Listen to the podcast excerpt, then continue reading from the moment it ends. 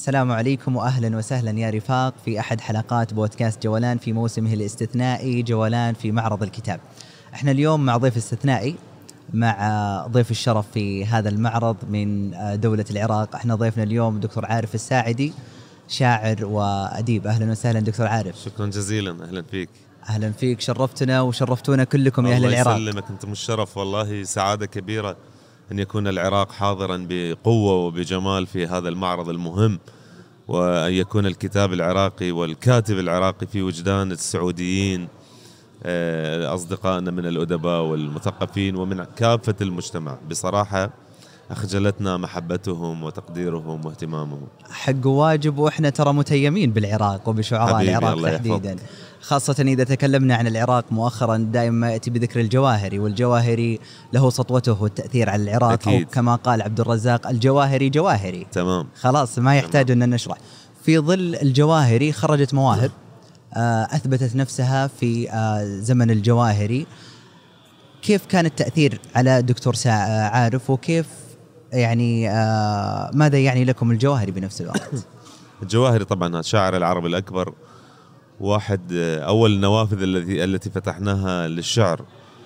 فالحديث عن الجواهري هو حديث آه يطول بقامة الجواهر التي امتدت إلى قرن من الزمن. الجواهري شاعرا وصحفيا وثائرا ومتظاهرا وشاتما وعاشقا وكل شيء. فهذا القرن من الزمن هو قرن صاخب طفولة الجواهري هو بطفولة الدولة العراقية.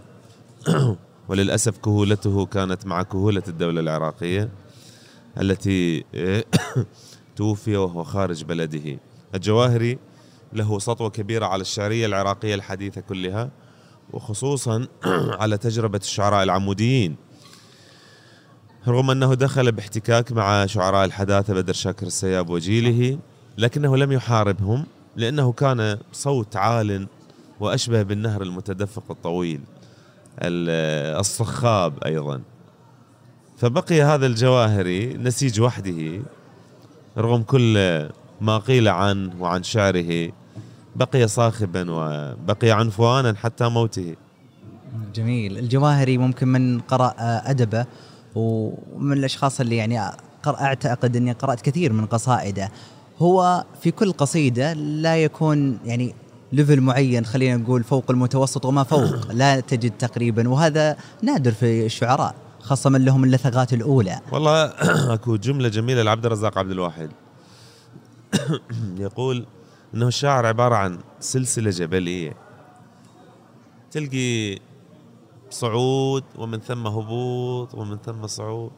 ماكو شاعر ليفل واحد هذا إلا من أوتي حظا عظيما طبعا أن يكون الشاعر متنبيا يعني أن تكون كل قصائده هي بذات الجودة والرصانة والقوة.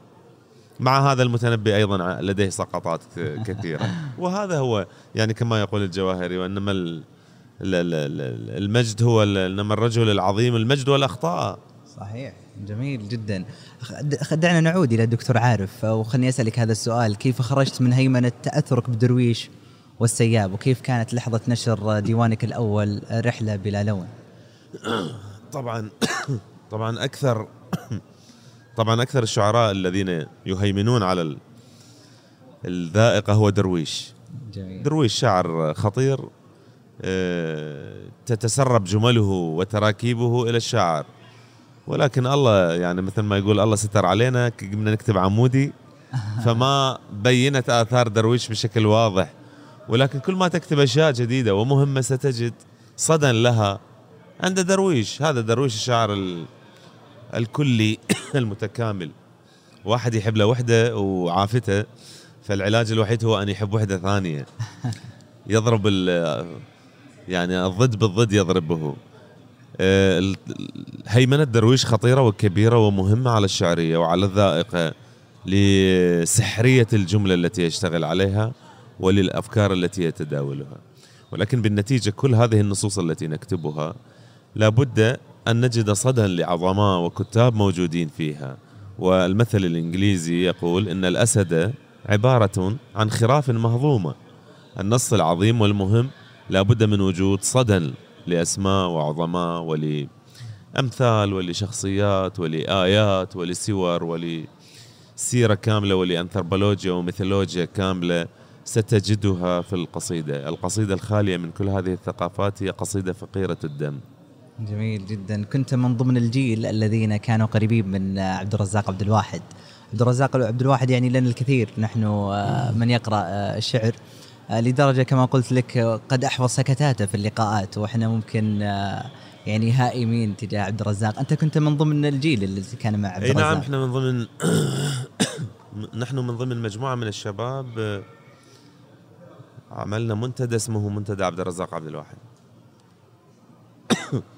وكان هذا المنتدى في كل يوم جمعة يلتئم شمله عشرين ثلاثين شاب شاعر ويأتي عبد الرزاق عبد الواحد.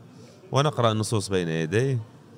يعقب على بعض منها ويعلق ويفكك وكأننا في ورشة نقدية بسيطة الغير متعمدة. إنما انطباعيات وانطباعات هي تؤثر على شخصيتنا وعلى تكويننا الشعري تأثيرا كبيرا. تعلمنا الكثير في فترة عبد الرزاق عبد الواحد واكتسبنا من خلال حديثه خبرته في تعامل الوسط الثقافي أيام الخمسينات والستينات كيف كان آه، المزاج الأيديولوجي كيف كان يتحكم بالوسط الثقافي بشكل عام. فالأسماء والشخصيات والأحداث جزء كبير منها كان يسردها عبد الرزاق على عبد الواحد بدون بدون تخطيط يعني هو يسولف ويانا ولكننا نمتص هذه الأشياء. لتكون آه، جزءا من ثقافتنا ووعينا وجزء من خبرتنا في الحياة بالنتيجة. ما الذي تركه فيكم؟ عبد الرزاق طبعا كنا ندخل معه بسجالات وحوارات لأنه تعرف حضرتك هو آه، يعني منغمس مع السلطة ومتماهي معها وله أسبابه التي يتحدث فيها وكنا نلمح له ولا نخشى الحديث مع عبد الرزاق في أي شيء بعض الشباب كانوا يتحدثون بشكل واضح عن صدام حسين وعن آه، يعني الفريق الذي معه أمام عبد الرزاق وهو معودين لا تعزمونا لا تسجنونا لا كذا. عبد الرزاق طفل كبير وتجربة شعرية كبيرة قضت عليها السياسة. عبد الرزاق وأنا ذكرت في حديث قبل أيام وكتبت ذلك الكلام كان يقول لنا إنه عندما يموت سيذهب ثلثا شعري. هكذا كان يقول. سيذهب أكثر من ثلثي شعري إلى ذاكرة النسيان يروح. ولم يبقى مني إلا القليل. سيبقى الحر الرياحي مسرحية الحر الرياحي. وسيبقى الزائر الأخير قصيدة واحدة من عيون الشعر العربي. زائر الأخير. وستبقى بعض المجاميع الشعرية البسيطة. عبد الرزاق يعي وعيا تاما أن السياسة أكلت الكثير من شعره. لذلك برحيل عبد الرزاق وبرحيل الدكتاتورية من العراق رحل معهم شعر المديح وشعر الهجاء في نفس الوقت. الآن لا تردد الناس قصائد عبد الرزاق الحماسية والتعبوية وفي نفس الوقت لا تستسيغ شعر مظفر النواب الهجائي ولا شعر أحمد مطر الهجائي. ما كتب للأغراض الشعرية بعينها سيذهب مع هذه الغراض بمجرد زوال الغرض ذهبت. وسيبقى الشعر الذي يكتب للإنسانية الشعر الكوني الذي يعني عبد الرزاق تذكر قصيدته الزائر الأخير. من دون ميعادي من دون أن تقلق أولادي اطرق علي الباب أكون في مكتبتي في معظم الأحيان. اجلس قليلا مثل أي زائر وسوف لا أسأل لا ماذا ولا من أين. وعندما تبصرني مغرورق العينين خذ من يدي الكتاب. أعته لو سمحت دون ضجة للرف حيث كان. وعندما نخرج لا توقظ ببيتي أحدا لأن من أفجع ما يمكن أن تبصره العيون. وجوه أولادي حين يعلمون. هذا نص غاية بالصدق وغاية بالجمال وغاية بمواجهة الموت الذي حوله إلى أنسن أنسن هذا الموت. الشعر الذي يكتب لهذا الشعر للقضايا الإنسانية بهذه الطريقة هو الذي يخلد ويخلد شاعره في نفس الوقت. يا الله. لا نريد أن نتوقف الحديث عن عبد الرزاق. أنا تذكرت على ذكر الموت حينما آه، سؤال لماذا اخترت الأردن؟ لماذا اخترت عمان؟ قال أريد أن أكون بجانب بغداد تمام. حتى أدفن فيه. على ذكر بغداد بغداد لمن يقرأ في التاريخ يجد أن كل من يكتب عن بغداد يكتب عن مدن مثلا دمشق مصر عندما يصل إلى بغداد يتغير الأسلوب. في هنالك رونق خاص لبغداد. الدكتور عارف عاش في بغداد طفولتك أيام الصبا. كيف أثرت بغداد؟ وهي. أقول كيف أثرت بغداد على الدكتور عارف الشاعر وهي بغداد؟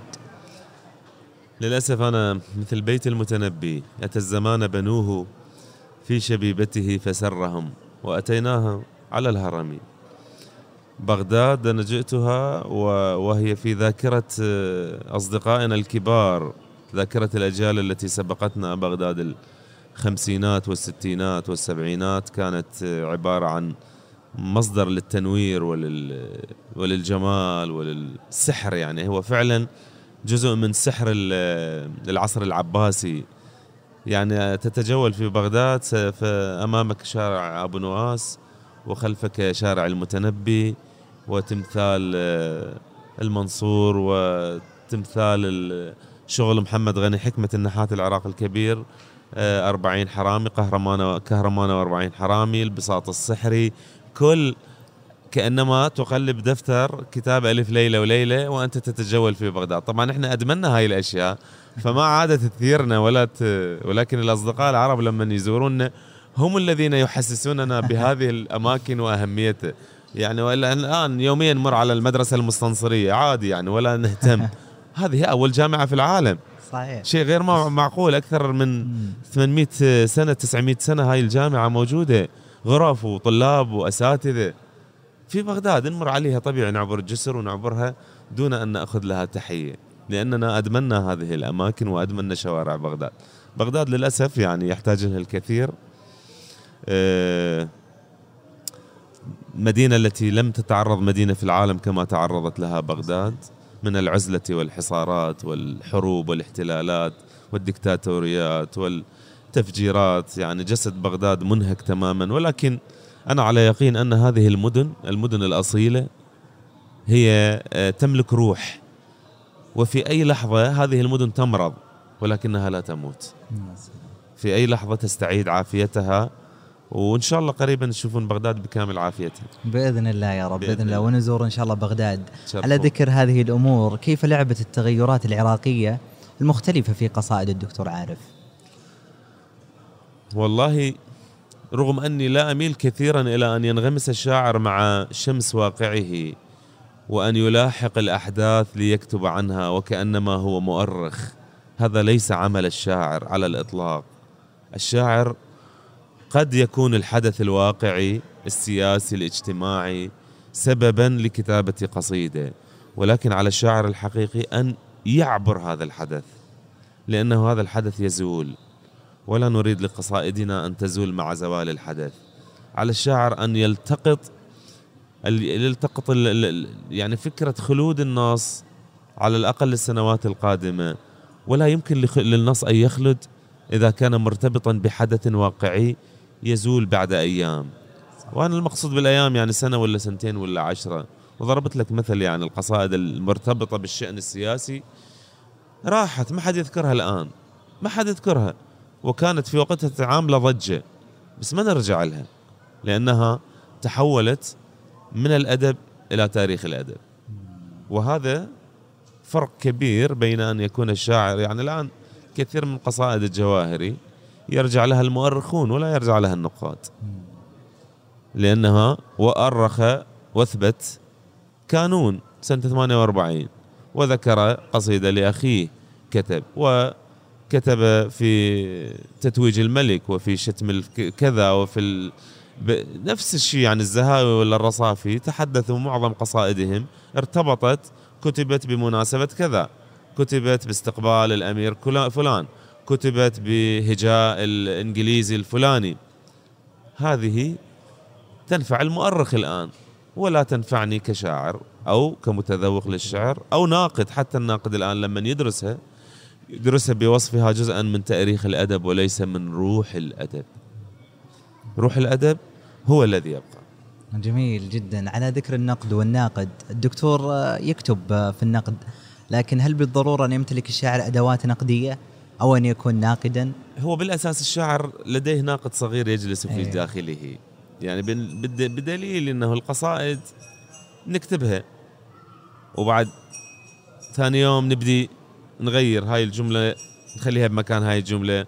هذا البيت نحذفه أكو جملة سياب جميلة يقول الشعر القصيدة هي التي تحذف منها وليست التي تكتبها. يا سلام.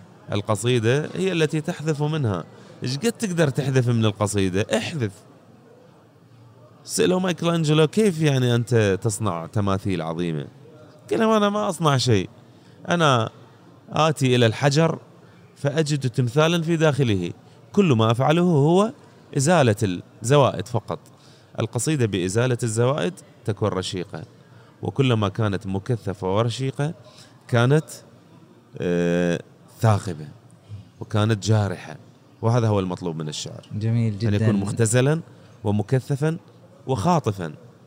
يخطف الشعر يخطف لا يضيء كثيرا يخطف ويخرج. الله.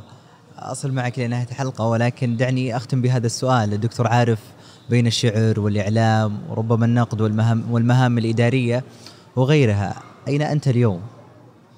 والله هذه كلها هوامش. المتن الأساسي هو أنا دائما أقوله هو الشعر وأطفالي. هذا هو متني الأساسي والرئيسي الشعر.